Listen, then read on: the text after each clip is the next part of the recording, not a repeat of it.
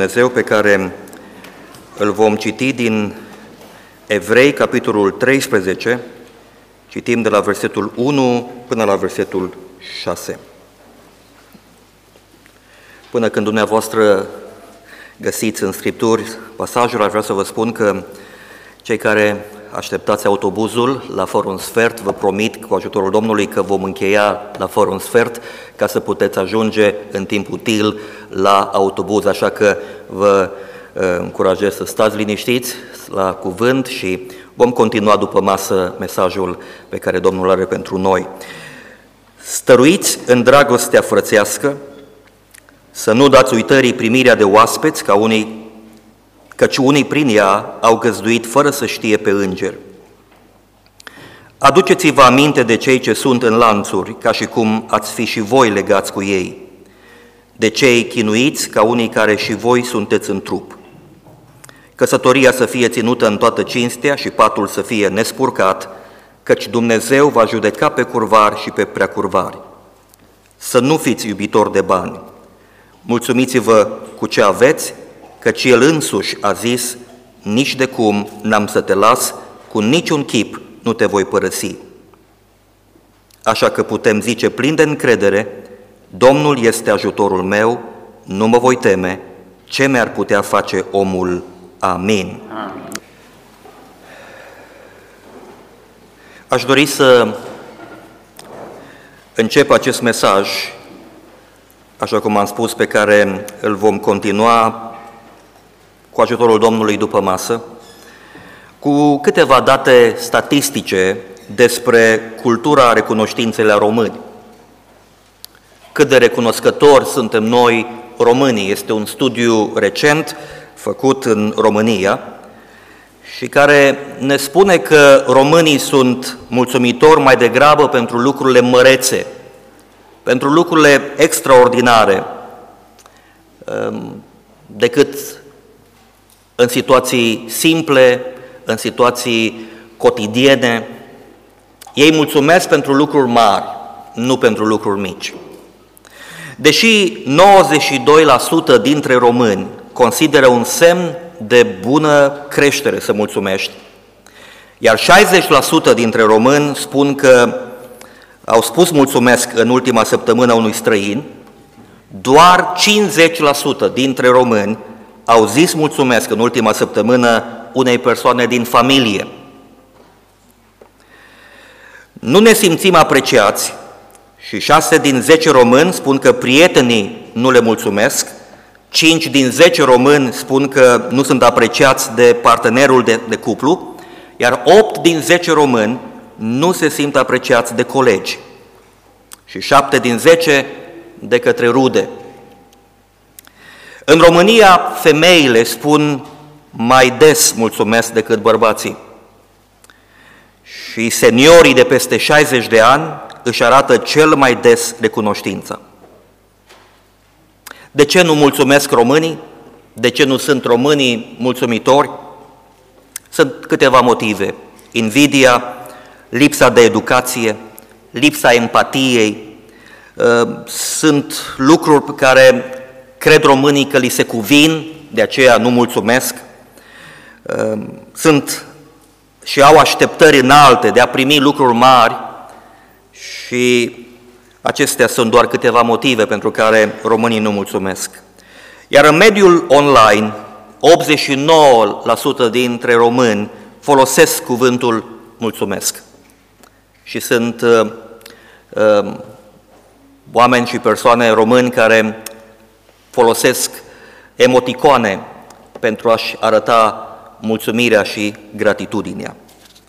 De fapt, acest studiu ceea ce ne spune este că trăim într-o cultură predominant egoistă. Ne este tare greu să mulțumim. Individualismul și independența proprie sunt tot mai acceptate și lăudate în societatea noastră. Dragi frate și surori, această atitudine individualistă și egoistă, această atitudine care spune fiecare ne descurcăm cum putem, fiecare se descurcă cum poate, fiecare e pe cont propriu, îmi văd de viața mea, să-și vadă de viața lui, Această atitudine intră într-o coliziune directă cu ceea ce Biblia ne cere și ceea ce ne cheamă Dumnezeu să trăim.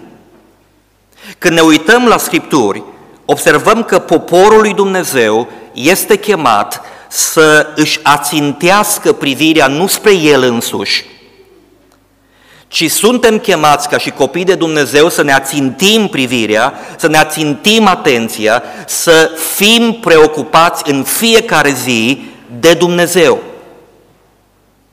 Viața noastră trebuie să fie o viață cristocentrică, adică Hristos, Dumnezeu să fie în centrul ei. Știți cum se numește acest lucru?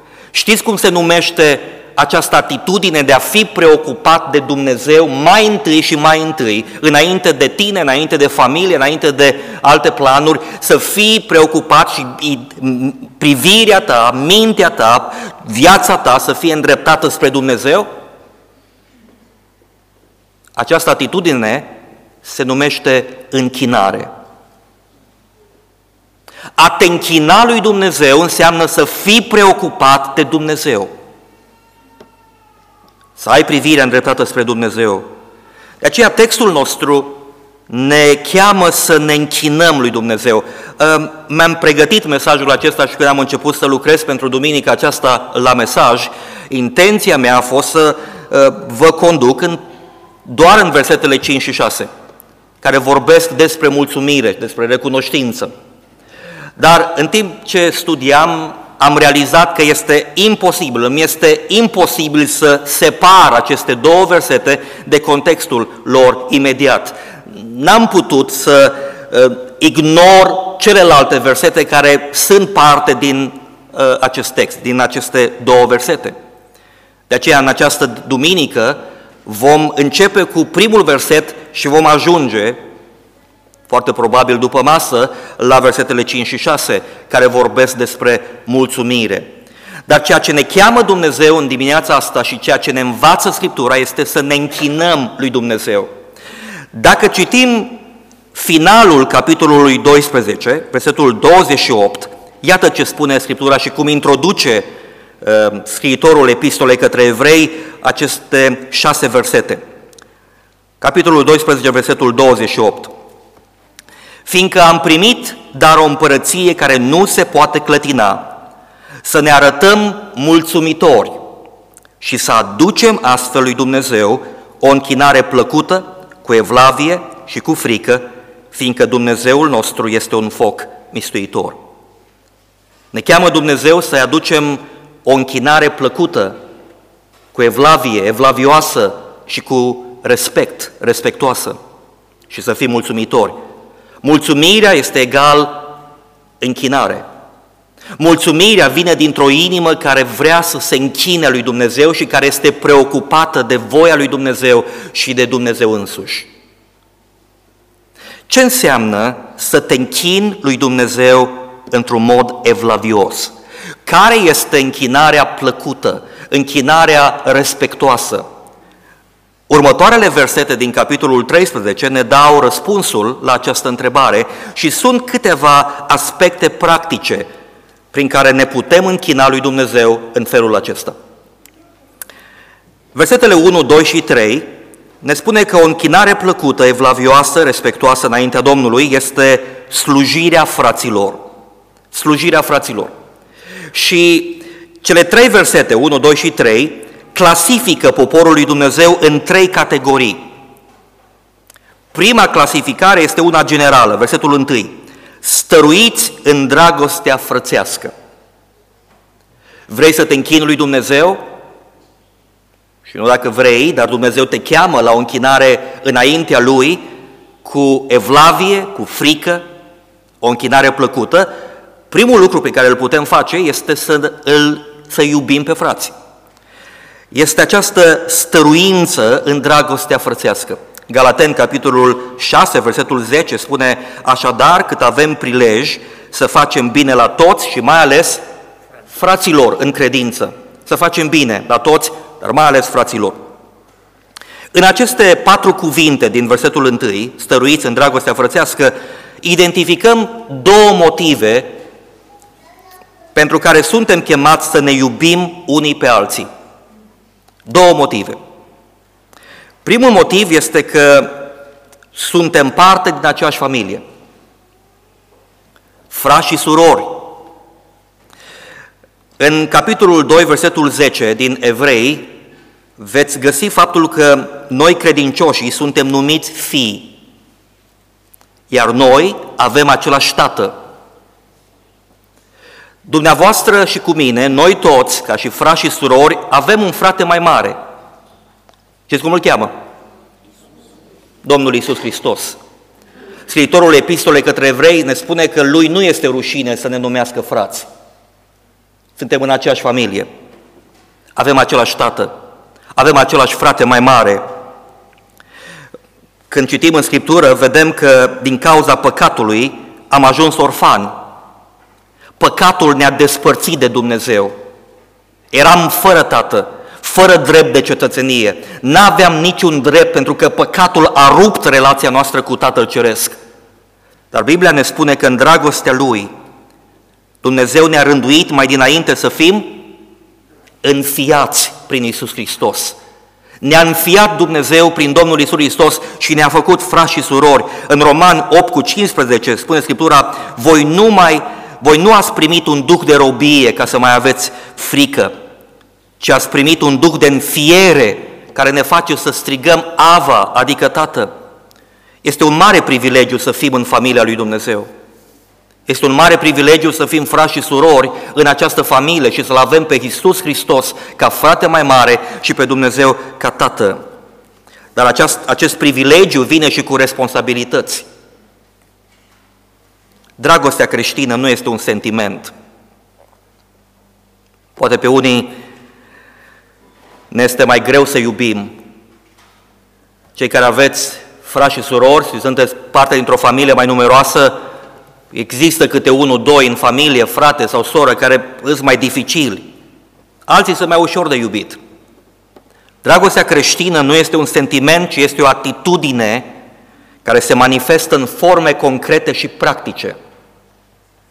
Interesant este cum diavolul folosește și el această pandemie pentru a-și împlini voia și pentru a-și realiza planurile. În final, planul lui Dumnezeu se va împlini în orice caz, dar până atunci el încearcă să pună bețe în roate și una dintre tacticile diavolului este ca în această pandemie să ne izoleze tot mai mult.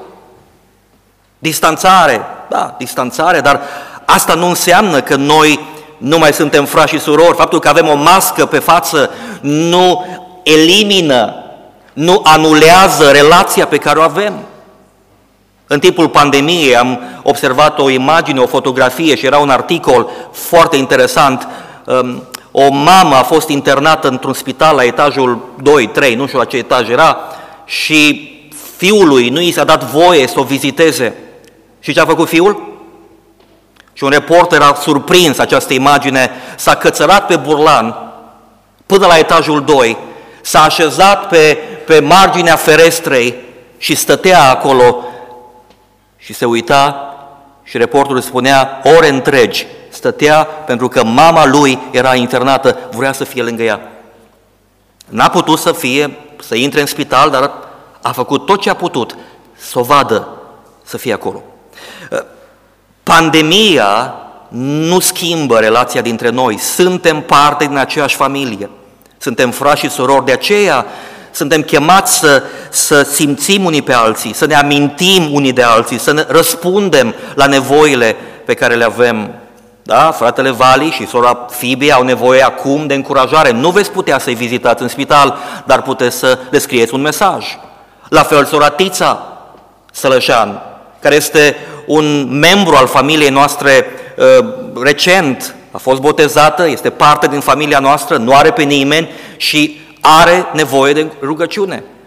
Să luați telefonul și avem lista de telefoane pe, pe masă, toți membrii adunării au telefoanele acolo, luați această listă, copiați nume, uh, numerele și scrieți un mesaj, sunați, uh, puneți un telefon. De ce? Pentru că suntem frați și surori, suntem în aceeași familie, avem nevoie unii de alții și unii dintre noi trecem prin nevoi și prin provocări și suntem chemați să stăruim în această dragoste frățească pentru că suntem din aceeași familie. E primul motiv. Suntem frați. Al doilea motiv pentru care suntem chemați să ne închinăm în felul acesta, să ne iubim unii pe alții, este că relațiile cu ceilalți frați și surori sunt eterne, sunt veșnice. De unde înțelegem lucrul acesta? Acest cuvânt stăruiți este foarte important în epistola către evrei.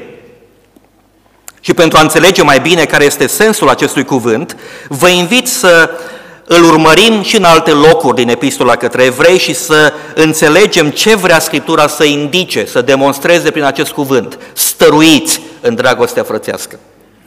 Primul loc în care îl găsim este în Evrei, capitolul 1, versetul 10 și în versetele următoare. Iată ce spune Scriptura aici. Evrei 1 cu 10. Și iarăși, la început, Tu, Doamne, ai întemeiat pământul și cerurile sunt lucrarea mâinilor Tale. Ele vor pieri, dar Tu rămâi. Este cuvântul stărui. Tu rămâi, este același cuvânt din Evrei 13. Ele vor pieri, dar Tu rămâi. Toate se vor învechi ca o haină, le vei face sul ca pe o mantaș și vor fi schimbate, dar Tu ești același. Și anii tăi nu se vor sfârși. Evrei, capitolul 7, este un alt loc în care găsim cuvântul a stărui, 7 cu 3. Fără mamă, fără tată, fără spiță de neam, neavând nici început al zilelor, nici sfârșit al vieții, dar care a fost asemănat cu Fiul lui Dumnezeu, rămâne preot în veac. Stăruință, rămâne preot în veac. Versetul 24. Dar El, fiindcă rămâne în veac, are o preoție care nu poate trece de la unul la altul. Iar Evrei, capitolul 10, versetul 34, este un alt loc în care găsim acest cuvânt. Evrei 10 cu 34 introduce salutul adunării noastre. În adevăr ați avut milă de cei din temniță și ați primit cu bucurie răpirea averilor voastre, ca unii care știți că aveți în ceruri o avuție mai bună care dăinuiește. Concluzia atunci când studiem și când urmărim acest cuvânt stăruință, a stărui, pe care îl găsim în versetul 1, este că de fiecare dată când este folosit acest verb, el face referire la o veșnicie, la o eternitate, la continuitatea subiectului. Cu alte cuvinte, continuați să vă iubiți unii pe alții, pentru că lucrul acesta nu se va schimba vă veți întâlni și în veșnicie. Stăruiți în dragostea frățească pentru că sunteți frați pentru veșnicie. Nu sunt multe lucruri care vor fi luate de aici și pentru veșnicia care ne stă înainte. Nu sunt multe lucruri din viața aceasta care vor rămâne și în viața veșnică, dar relațiile de frați și de surori vor fi și acolo. De aceea, al doilea motiv pentru care să, pe care Scriptura ne-l oferă să ne iubim unii pe alții este că nu scăpăm unii de alții. Cu alte cuvinte, vrei spune, iubește fratele care stă lângă tine, pentru că s-ar putea să stai lângă el și în veșnicie. Cum ar, cum ar fi? Să știi că și în veșnicie reședința ta va fi lângă reședința fratelui sau sorei din biserică. Vei sta cu ei. Relațiile nu se schimbă. Și lucrul acesta este foarte important să învățăm să ne iubim unii pe alții, înțelegând aceste lucruri. Stăruiți în dragostea frățească. Suntem frați și, de, și surori. Nu ne putem deconecta unii, unii de alții. Stăm în legătură chiar în timpul săptămânii și slujim și ne rugăm și încurajăm și suntem gata să, să ne ridicăm poverile, să ne mustrăm dacă e cazul, pentru că suntem din aceeași familie și pentru că relațiile noastre nu sunt temporare, ci ele sunt veșnice. Aceasta este, aceasta este o chemare de a sluji pe frați și este o chemare generală. Dar mai departe, în versetele 2 și 3, Scriptura este, devine mai specifică și ne învață să ne iubim și să iubim două categorii de frați și de surori, categorii precise. Să nu dați uitării primirea de oaspeți, ca unii, căci unii prin ea au găzduit fără să știe pe înger. Aici, Scriptura face referire la primirea altor credincioși pe care nu-i cunoaștem. Cuvântul grecesc primirea de oaspeți înseamnă primirea de străini. Dar nu se referă Scriptura la străini de pe stradă, ci se referă la acei credincioși pe care noi cunoaștem și pe care avem ocazia să-i primim în casele noastre. Și contextul epistolei către evrei este contextul unor credincioși care sunt persecutați. Creștini, copii de Dumnezeu, frați și surori care au trebuit să fugă din locurile lor în alte orașe, în alte sate. Și acolo frații lor erau chemați să-i primească în case, să-i primească și să-i găzduiască o vreme până când se așează și până când scapă de persecuție. Frați pe care nu-i cunoșteau, surori pe care nu le știau, dar ei sunt chemați să primească și să nu dea uitării primirea de oaspeți, credincioși persecutați sau evangeliști care călătoreau și care aveau nevoie de, de uh, o gazdă, refugiați care n-aveau unde să stea. Și această chemare este valabilă și pentru noi astăzi. Și să nu uităm, este felul în care ne putem închina lui Dumnezeu. O închinare plăcută, evlavioasă, respectoasă. Găsim și astăzi metode pentru a ajuta financiar pe cei care sunt persecutați. Trăim încă într-o țară care apără libertatea noastră de a ne închina și de a crede în Dumnezeu. Dar sunt, de exemplu, există, e doar o revistă printre multe altele care ne vorbesc despre frați și surori de-ai noștri pe care noi cunoaștem, dar care suferă pentru credința lor, e vocea martirilor. Vă încurajez să vă faceți timp și să citiți povestea acestor frași și surori și prin ce trec ei datorită credinței în Dumnezeu. Ne putem ruga pentru ei pe nume. Putem scrie un e-mail de încurajare, putem să ajutăm pe acești frați și pe aceste, aceste surori, putem să ajutăm financiar chiar avocați care se luptă pentru ca să îi elibereze și să îi poată să uh, libereze pentru a ajunge la familiile lor. Sunt văduve care au rămas văduve pentru că soții lor au fost martirizați și uciși. Sunt copii care au rămas orfani pentru că părinții sunt în închisoare. Suntem chemați și Scriptura spune, suntem chemați să simțim cu ei. Primirea de oaspeți este importantă și poate în următoarele 5 minute aș vrea să punem o întrebare. De ce este importantă această primire și această dragoste de oaspeți? Tot versetul 2 ne dă și motivul. Să nu dați uitării primirea de oaspeți, frați și surori credincioși care, pe care nu-i cunoaștem, dar din când în când avem ocazia să-i primim în casele noastre, fie că sunt în trecere prin Hunedoara, fie că sunt evangeliști, fie că sunt oameni în nevoie, ă, sunt frații noștri și suntem chemați să îi ajutăm. De ce este importantă? Pentru că unii prin ea au găzduit fără să știe pe înger. Ă, este o referire aici la Geneza, capitolul 18, când Avram a primit cu drag în cortul lui pe îngerii care treceau pe acolo. Acum, probabil este posibil ca unii dintre musafirii noștri să fie îngeri. Probabil, dar nu sunt foarte sigur. Dar ceea ce sunt sigur este că atunci când privim în Geneza 18, aflăm câteva lucruri. În primul rând, aflăm că Avram a știut că cei trei bărbați sunt îngeri. Citiți în Geneza capitolul 18 și veți vedea că Avram și-a ridicat privirea și a văzut trei bărbați venind pe lângă cortul lui, s-a ridicat, a alergat înaintea lor și ce a făcut? Spune Scriptura că s-a plecat până la pământ și a zis, Doamne, dacă am căpătat trecere în ochii tăi, nu trece rogute pe lângă robul tău. Avram știe că este îngerul lui Dumnezeu. Și Avram ce face este, se duce repede în casă, are vizitatori neașteptați. N-a știut. Nici Sara n-a știut.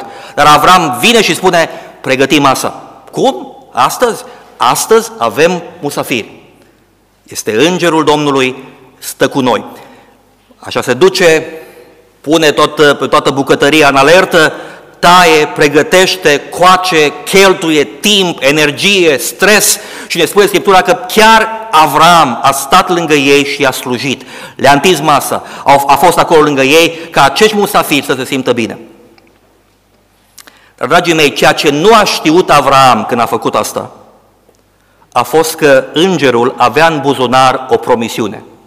Avram n-a știut. Așa înțelegem versetul care spune, n-au știut ce îngeri avea pentru ei, aveau, aveau pentru ei. Cu toate astea i-a primit în casă. Ce n-a știut Avram a fost că îngerul avea o promisiune în buzunarul lui pentru el și soția sa.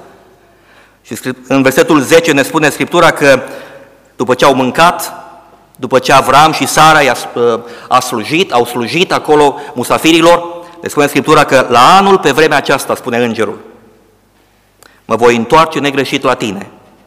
Și iată că Sara, nevasta ta, va avea un fiu. Extraordinar. Extraordinar. Avram a primit mai mult din partea musafirilor decât a cheltuit el cu ei. A cheltuit Avram și s-a strofocat și s-a chinuit și s-a agitat pentru că a avut musafiri la masa lui. Dar la final a primit mai mult decât a oferit. A trecut doar un an și Avram a primit cea mai mare binecuvântare din partea lui Dumnezeu și Sara a fost binecuvântată cu un fiu. E tot ce și-au dorit ei. Aceasta este și aplicația pentru noi. Dragi frați și surori, uneori, atunci când deschidem casele noastre, da, e cheltuială, îi stres, știu cum surorile se stresează ca totul să fie în regulă. Știu cum surorile și uh, soțiile noastre vor ca totul să fie și asta implică timp, la fel, la fel cum a implicat și la Avram și la Sara. Untul, turtele, vițelul, să fie gătit și să fie gătit repede. Aceasta a fost cheltuială și timp și energie și muncă. Dar la final, peste un an de zile, au primit mai mult decât au dăruit. Sunt binecuvântări, spune Scriptura, atunci când slujim și ne închinăm în felul acesta. Atunci când suntem gata să ne deschidem ușa fraților noștri care au nevoie de găzduire. Dumnezeu, noi nu știm, dar Dumnezeu peste o zi, peste o săptămână sau peste un an va răsplăti acea slujire. Și vei primi și vom primi mai mult decât am dăruit. Aceasta înseamnă să ne închinăm într-un mod plăcut, să ne iubim pe frați, să iubim pe frați, să ne deschidem casa și să fim ospitalieri, ca și adunare uneori, să avem gata, să fim gata să, să investim în ceilalți. Dar ne spune Scriptura mai departe și cu acest adevăr vom continua după masă, să fim atenți și să ne aducem aminte și de cei care sunt în lanțuri și chinuiți pentru credința lor. Este un fel de a ne închina înaintea Domnului. Și Dumnezeu să ne ajute la aceasta. Amin.